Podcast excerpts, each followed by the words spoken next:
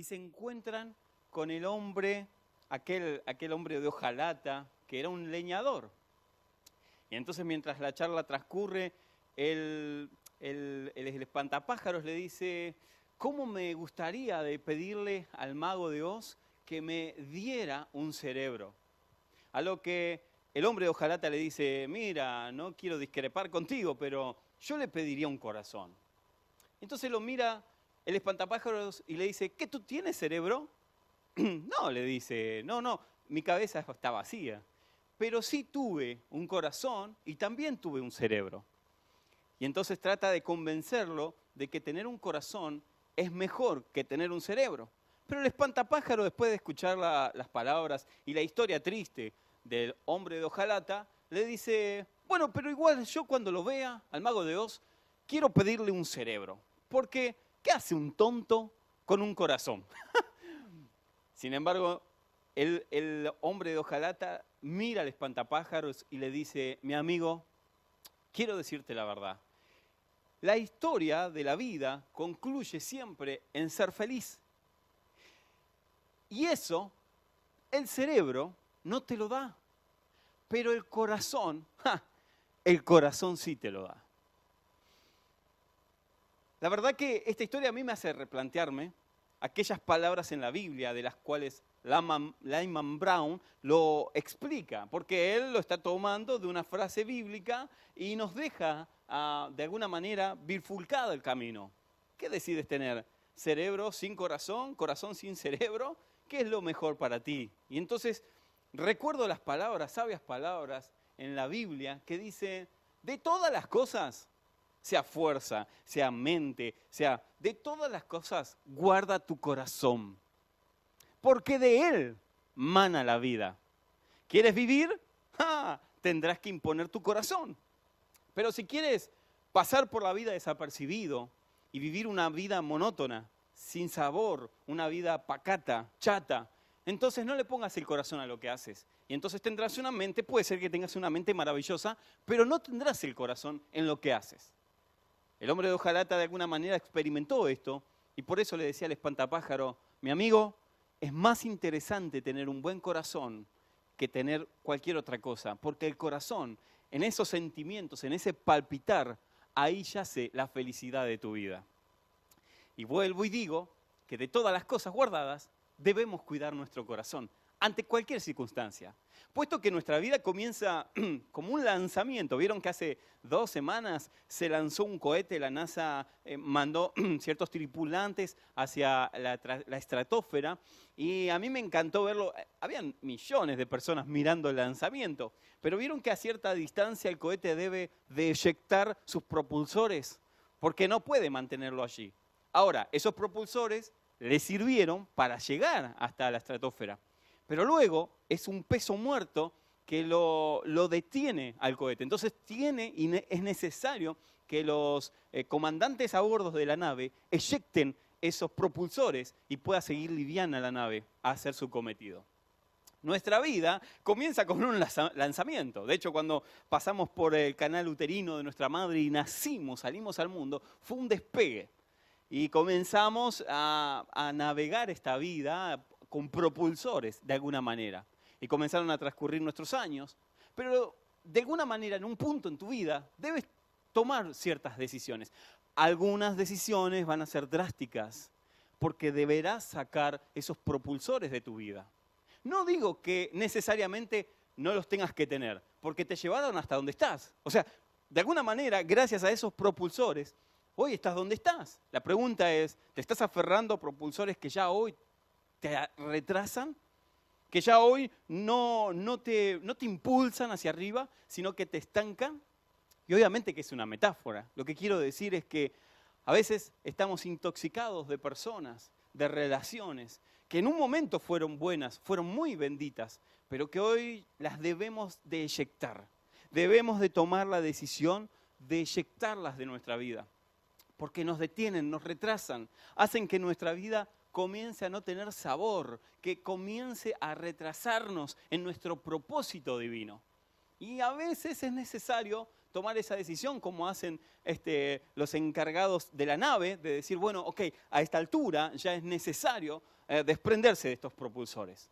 Y entonces, quién sabe, el Espíritu Santo te muestre relaciones tóxicas, relaciones que ahora no te están sumando, de hecho te están restando. Y Él te dice, es necesario que eyectes esos propulsores, que ya hoy no te, no te suman, sino que restan. No te estancas, jamás te estancas. O suman las relaciones o restan. Y tú decides con quién relacionarte. Si te relacionas con gente de mente chata, personas que no tienen sentido a su vida o no le ven sentido a su vida, entonces tendrás o terminarás por tener el mismo pensamiento. Pero si te inyectas o te acercas o te relacionas con gente espiritual, como dice Proverbios, el que se relaciona con gente espiritual, espiritual termina. Porque se te pega, se te pega su forma de pensar, su forma de ver, la cosmovisión, la cosmovisión de la vida. Eso se te, se te, se te mete adentro. Y luego terminas hasta pensando y razonando de esa misma manera. La pregunta, mis amados, es, ¿qué huella has de dejar luego de que se te termine la exploración en la, en estratosfera, en la estratosfera por decirlo de alguna manera. ¿Cuál es el, vestigio que deje tu audacia en esta vida? De alguna manera, ¿por qué suspira tu corazón todos los días? ¿Por qué te levantas y dices, hoy es un nuevo día? ¿Hay algo que haga latir tu corazón? ¿O pareciera que ya no lo tienes, que ya la vida es gris y oscura?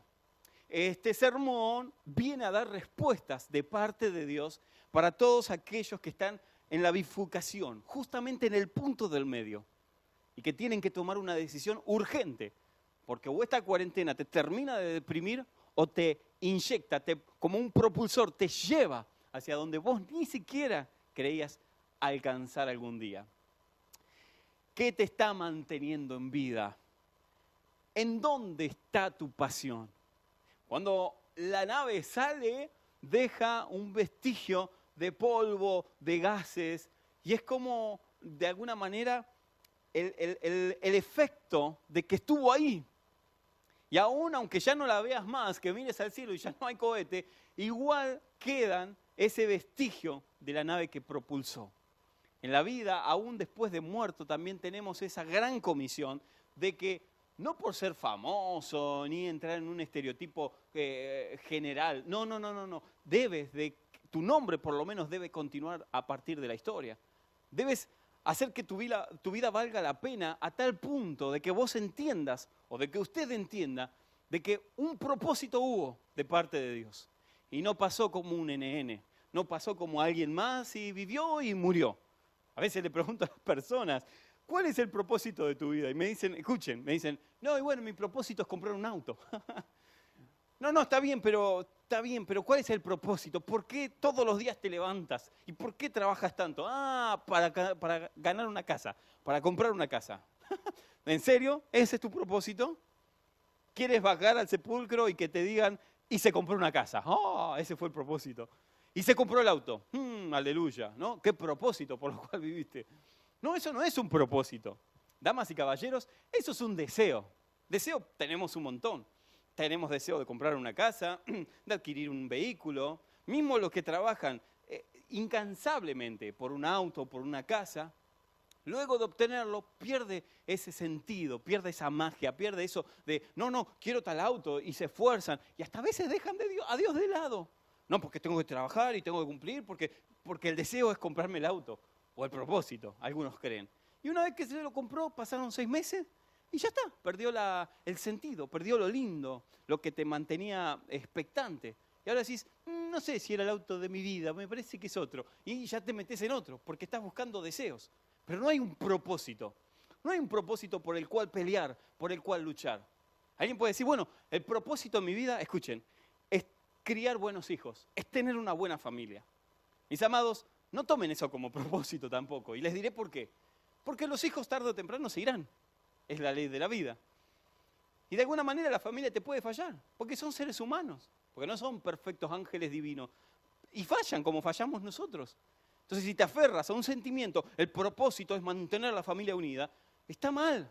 Eso es un deseo, es un buen deseo, es un sano deseo. Pero está mal también, porque la familia algún día te puede abandonar, te puede fallar. Y si pusiste todas tus energías en eso, terminás por deprimirte. Terminás por, por decir, bueno, ¿para qué vivo? Tú tienes que tener un propósito que sea mucho más que esto. Tú tienes que tener un propósito que sea más grande que lo que tus ojos ven. Que sea que esté fuera de esta estratosfera terrenal. Y para eso, el único propósito que uno puede tener conociendo a Cristo es vivir para Él.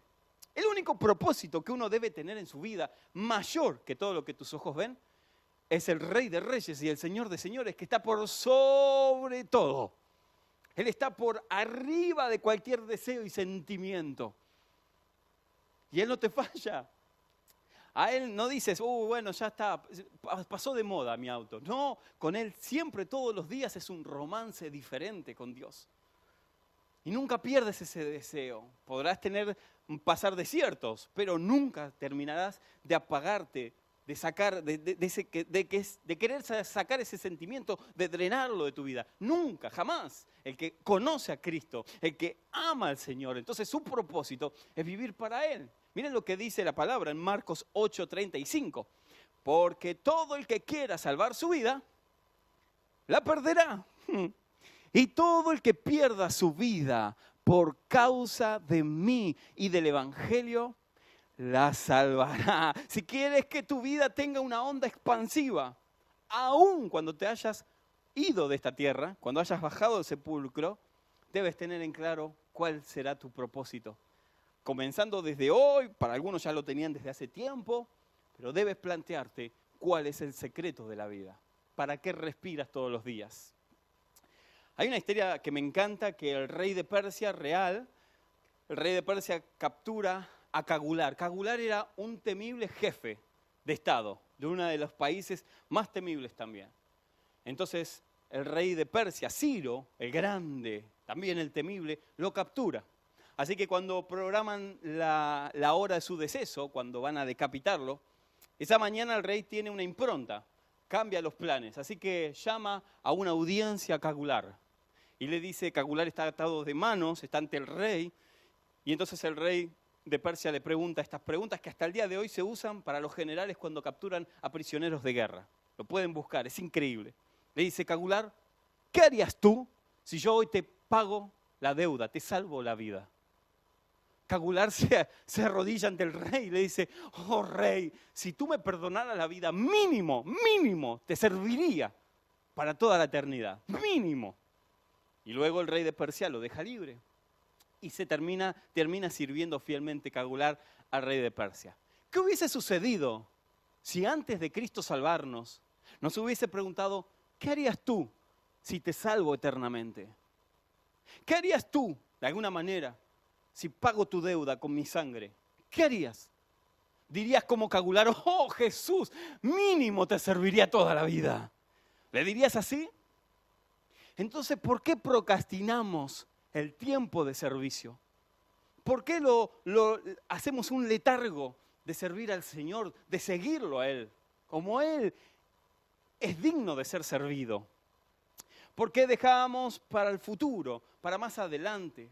¿Por qué pensamos que de alguna manera nosotros, ah, ahora todavía no es el tiempo de seguirlo, todavía no es el momento de servirlo? Miren, amados, la obediencia fuera de tiempo, la obediencia retardada termina siendo desobediencia. Oigan, lo digo de nuevo, la obediencia retardada es desobediencia. Esto la mami lo saben porque las mamás le dicen al hijo, ¿no? Hijo, levanta la mesa. ¡Ay, levanté otra vez! ¿Por qué? ¿No? Te dicen así. Pasa media hora y la mamá le vuelve a decir, hijo, ¿levantaste la mesa? Eh, Porque no le entendé nada. O sea, hacen medio gorilas, ¿no? En un momento de la adolescencia. Pasa una hora y la mamá viene al comedor y le dice, hijo, ¿por qué no levantaste la mesa? Y agarra el plato, ¿no? Así, y se va, ¿no? Se va enojado. Ahora, de alguna manera obedeció, pero ahora va a tener una consecuencia, porque la mamá se le dispararon todos los pelos, porque hace una hora te lo pedí. ¿Y qué hace la mamá? Ah, como me desobedeciste, porque no lo hiciste en el momento que yo te pedí, dame tu smartphone, dame tu tableta, ahora no tenés más videojuegos, ahora no tenés más PlayStation. Y los castigan, que son peores las madres que la hacía, porque encima te esconden las cosas que vos decías, ¿dónde lo dejé? No sé, no sé, dice ella. Se olvidó, pero la escondió. Entonces, de esa misma manera, uno cuando Dios te llama a su servicio, y no hablo necesariamente de cuatro paredes en un templo, ¿eh? no, no, no, no, estoy hablando del propósito de tu vida. Cuando Él te llama y te dice, sígueme, tú tienes la decisión de seguirlo o de hacer un alto y decir, no, no, Jesús, soy muy joven ahora. Espera que, que de alguna manera pasen algunos años, quiero tener una carrera, así que déjame terminar la universidad luego te seguiré. Bueno, viene después Jesús y te llama, te dice, sígueme. Ah, quiero casarme, Jesús, es, mi meta, es mi deseo, es mi propósito en la vida. Quiero estar con una mujer o con un hombre, quiero, quiero, quiero casarme. Así que, ok. Luego viene Jesús y te dice, sígueme. Y tú le dices, bueno, no, pero ahora está embarazada, trillizos, trillizos. Ay, en pandemia, claro. Ahora los bebés se reproducen a, a montones. Trillizos, Señor, déjame que los crío y cuando los termine de criar, ahí sí tendremos tiempo para servirte. Ok, los hijos crecen y tú le dices, y Dios te dice, sígueme. Eh, ahora tengo un problemita, estoy más grande y la próstata no me sale mucho. Tú sabes lo que te estoy diciendo. Espera que arregle los huesitos de mi mujer, que arregle mis temitas y luego te voy a seguir como corresponde. Cuando Él te viene a buscar ya de anciano, te dice, sígueme. Ah, quiero disfrutar a mis nietos. Es el único tesoro que tendré después de esta, de esta vida. Así que cuando Él te va a buscar de nuevo, ya estás dos metros bajo tierra, se te pasó la vida y no dejaste ninguna huella, ninguna onda expansiva, nadie por lo que te recuerden en el cielo. Un NM, una persona más, alguien que vivió sin propósito. Y no podemos darnos el lujo de vivir sin propósito. No podemos darnos el lujo de no encontrarle el sentido a la vida. ¿Vieron esas personas que no tienen sentido de vivir? Que tú, cristianas, ¿eh? Que tú le dices, ¿cómo estás? Eh, acá está. Bueno, pero ¿y cuál es el proyecto? No sé, mira la cuarentena un año perdido. No puedo entender cómo hay cristianos que digan un año perdido. ¿En serio? Que lo digan los canales de televisión, que, son futuristas y te, siempre te tiran cosas negativas. Ok, lo puedo entender. Que te lo digan eh, enfermeros, médicos, gente que no conoce a Cristo, lo entiendo. Pero que te lo diga un cristiano, un año perdido. Mis amados, cuando hay un proyecto, cuando tú tienes una, un destino en tu sangre, en tu ADN divino, este no es un año perdido. Este es un año de mucha producción. Para ti este no es un año perdido. Para, para gente visionaria, para gente con propósito, no es un año más. No es, y no sé, vamos a ver hasta mañana, el mes que viene, cuando levanten la cuarentena. No puedes vivir así. Porque en tu ADN hay creatividad. En tu ADN Dios dejó cosas maravillosas que no la tiene el mundo, pero que tú la tienes, dones, talentos maravillosos que se pueden fructificar aún en medio del desierto, aún en medio de una pandemia. Pero tienes que tener un objetivo. Alguien te tiene que preguntar, ¿qué estás haciendo con tu vida? ¿Eres feliz? Mis amados, se los quiero preguntar a los ojos, ¿eres feliz? ¿Eres feliz con la vida que llevas? ¿Te levantas todos los días con el derecho a pagar? ¿O crees que no eres feliz? Alguien debe preguntarlo. Hay una historia que a mí me encanta, que es el rey David sale de la carpa de su tienda de campaña y dice en, en 2 Samuel 23:15, dice, una mañana, tipo 6 de la mañana, me lo imagino yo saliendo, la, la, bruma de la neblina todavía está, está por amanecer, así que él está con todos sus soldados alrededor, durmiendo, él sale de su carpa y dice, ¿quién me diera a beber un vaso de agua del pozo de mis enemigos? Hay tres locos, tres locos ahí atrás de la carpa de David, que escucharon el susurro del rey, que escucharon ese, ¡ay, quién me diera de tomar agüita fresca! Porque acá no tenemos agua salada nada más, pero ¿quién me diera de beber esa agua rica del pozo de mis enemigos? Y estos tres locos dicen, ¿y vamos nosotros? ¿A dónde? Y vamos a buscarle agua al rey. Está loco, nos van a matar, nos llegan a engancharnos, nos asesinan. Pero no, no, no, no al rey. Sí, lo amo con locura. Y bueno, vamos. Y se arriesgaron. Dice la palabra que estos tres arremetieron contra el campamento filisteo, agarraron agua, salieron sigilosamente y llegaron hasta donde estaba el rey. Le dijeron, acá está el rey, el agua que pediste. ¿Qué agua? Le dice David. El agua que pediste hoy a la mañana, a las seis de la mañana, escuchamos que dijiste, mm, que me diera tomar agua de mis enemigos. Acá tienes. El rey David no lo puede creer. Estos tres locos se metieron al campo enemigo para un suspiro solamente. Y dijo, no, no soy digno y lo derramó ante Dios. Ahora, ¿quién suspira? ¿Quién tiene ese suspiro de parte de Dios? ¿Quién puede entender qué es lo que el rey desea? Porque si tú amas al rey, entonces arremeterás ante el campo enemigo por un poco de agua, por sus suspiros más íntimos. Eso es lo que hace alguien que ama.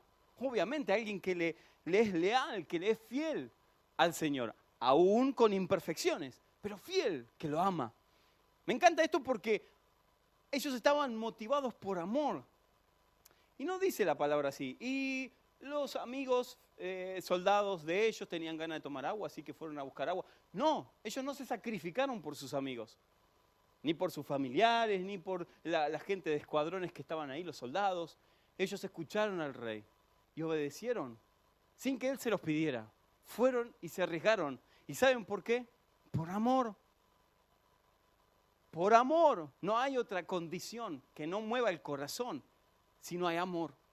Cuando hay amor, el amor, el, corazón se mueve de una manera increíble. Y ahora, fíjense en que hay otra historia que me encanta, que es la historia donde está Pedro a la orilla del mar.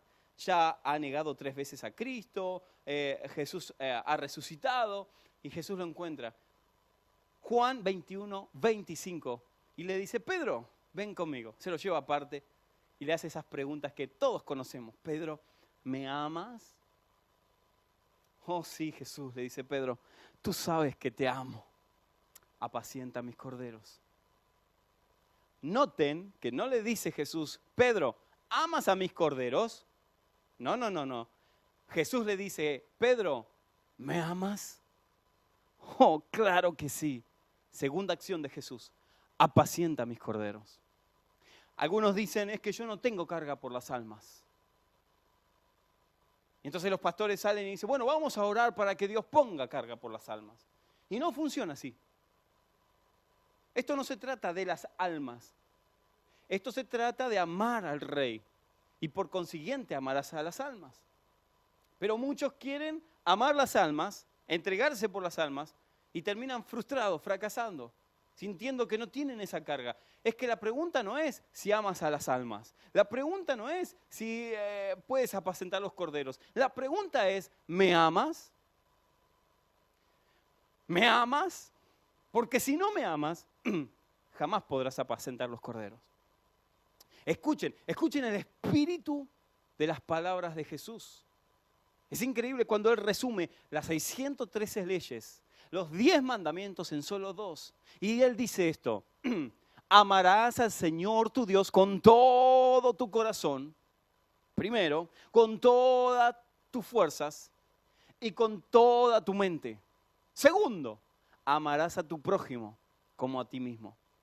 No puedes ir a buscar agua por soldados a menos que ames al rey. Tú buscas agua porque amas al rey no necesariamente porque amas a los soldados. Y aquí el punto chato, diría Cantinflas, que te quiero decir en esta mañana. Para amar la mies, para amar a tus hermanos, primero debes amar al rey. Y de tanto estar con el rey, de tanto pegarte con su presencia, comenzarás a escuchar sus suspiros más íntimos. Y entonces entenderás cuál es el objetivo de tu vida, cuál es el propósito del por qué estás aquí. No por casualidad. No fuiste un error del destino, ni un capricho loco de tus padres. No, no, no, no, mis amados. Ese pensamiento es retrógrado, fracasado, es un pensamiento chatísimo. Pensar que, y viniste. No, no estás por casualidad. Hay un propósito para tu vida. Y no podemos darnos el lujo de no vivir bajo ese propósito. No podemos darnos el lujo, de alguna manera, de seguir existiendo sin dejar una estirla, una esterla, sin dejar una, una huella en el camino. No podemos vivir después de una salvación tan grande como si nada, apáticos al Rey de Reyes. Tú buscas agua por amor al Rey, no por amor a tus hermanos. Pero de tanto amar al Rey, amarás a tus hermanos. Pero no comiences al revés, porque terminarás por frustrarte terminarás por sentirte fracasado o fracasada. Aquello por lo que tú haces, ¿vale la pena? La verdad, cada día que te levantas, ¿vale la pena haber vivido? ¿Te acuestas diciendo, hoy valió la pena el sacrificio que hice? Porque no vivir de acuerdo al propósito que Dios tiene es una insolencia, pero más que una insolencia, es un insulto al que te dio la vida, vivir sin un propósito. Así que mis amados, no puedes darte el lujo de vivir esta vida sin un propósito, de bajar al sepulcro o escuchar las trompetas y no haber afectado, y no haberle servido, no haberle seguido, porque quien se junta al Espíritu de Jesucristo, entonces escucha, logra escuchar los suspiros más íntimos. Eso a mí me encanta. Eso a mí me encanta. Hay una historia que dice que dos soldados van al pelotón de, eh, una guerra eh, y entonces cuando están en el fogor de la batalla, eh, el amigo le dice, cuidado, se expone porque el amigo está por pisar una bomba, una granada. Y entonces, de alguna manera, al exponerse, dos balas atraviesan la yugular y lo matan. Y el otro amigo se salva. Al pasar algún tiempo, reúnen en un homenaje a todos los caídos, a todos los que habían caído en deceso. Y entonces hacen una gran reunión homenajeándolos. Va este soldado que, ha sido salvado y conoce por fin a la esposa de su amigo y a su niño de siete años. Entonces él, conmovido, le dice, ¿sabes quién soy yo? No, Señor, le dice el niño, yo soy por quien tu padre murió, a quien tu padre salvó. Y el niño, entre llantos y lágrimas, entristecido, lo mira le dice, Señor, ¿y usted lo vale? ¿Usted lo valía? ¿Aquello por lo que vives hace que haya valido la pena la muerte de Cristo? ¿Vales la pena? Y alguien puede decir, no, no, no, bueno, pero Jesús me dijo que yo valgo mucho. Eso es verdad. Eso es totalmente cierto. Vales muchísimo. La sangre de Jesucristo vales. Así que vales mucho. Pero esa no es la pregunta que te estoy haciendo. Es, la pregunta correcta es, ¿estás haciendo que valga la pena su muerte? ¿Estás haciendo que valga la pena cada gota de su sangre que te rescató? Cagular, ¿qué harías si te salvara? ¿Qué harías si te salvara? te serviría, mi Señor, para toda la eternidad. Cagular, ¿qué harías si te salvara? Esa es la pregunta correcta. Mm, ¿Quién me diera tomar agua del pozo de mis enemigos? De alguna manera, ¿me amas? Porque si me amas, apacentarás los corderos. Porque si me amas, me servirás. Si me amas. No hay otra connotación, no hay otra forma. Tú vales mucho para el Señor. Y vuelvo y te repito, puedes decir, pero es que no estoy tan convencido, eso del plan, del plan, del propósito, lo veo solo en algunas personas. Déjame darte algunos datos solamente, rápidamente. Tu cuerpo es una, una hazaña de ingeniería. Haces uso de 200 músculos para dar un paso. O sea, 200 músculos, un paso. 200 músculos, otro paso. Ahí ya hiciste ejercicio esta mañana, así que ya te puedes dar por hecho.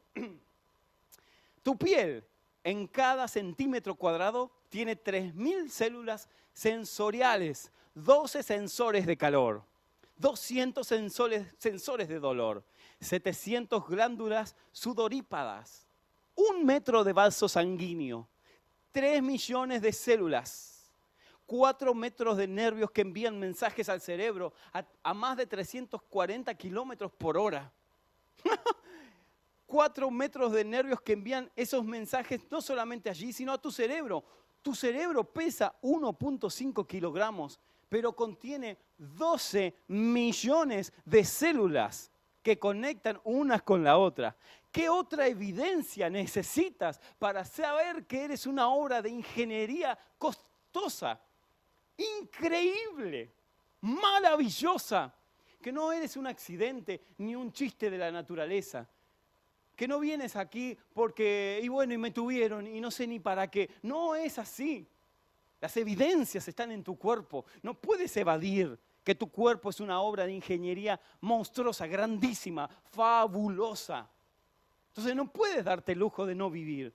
Vivir sin un propósito no es solamente una insolencia, una vez más, sino un insulto al que te creó.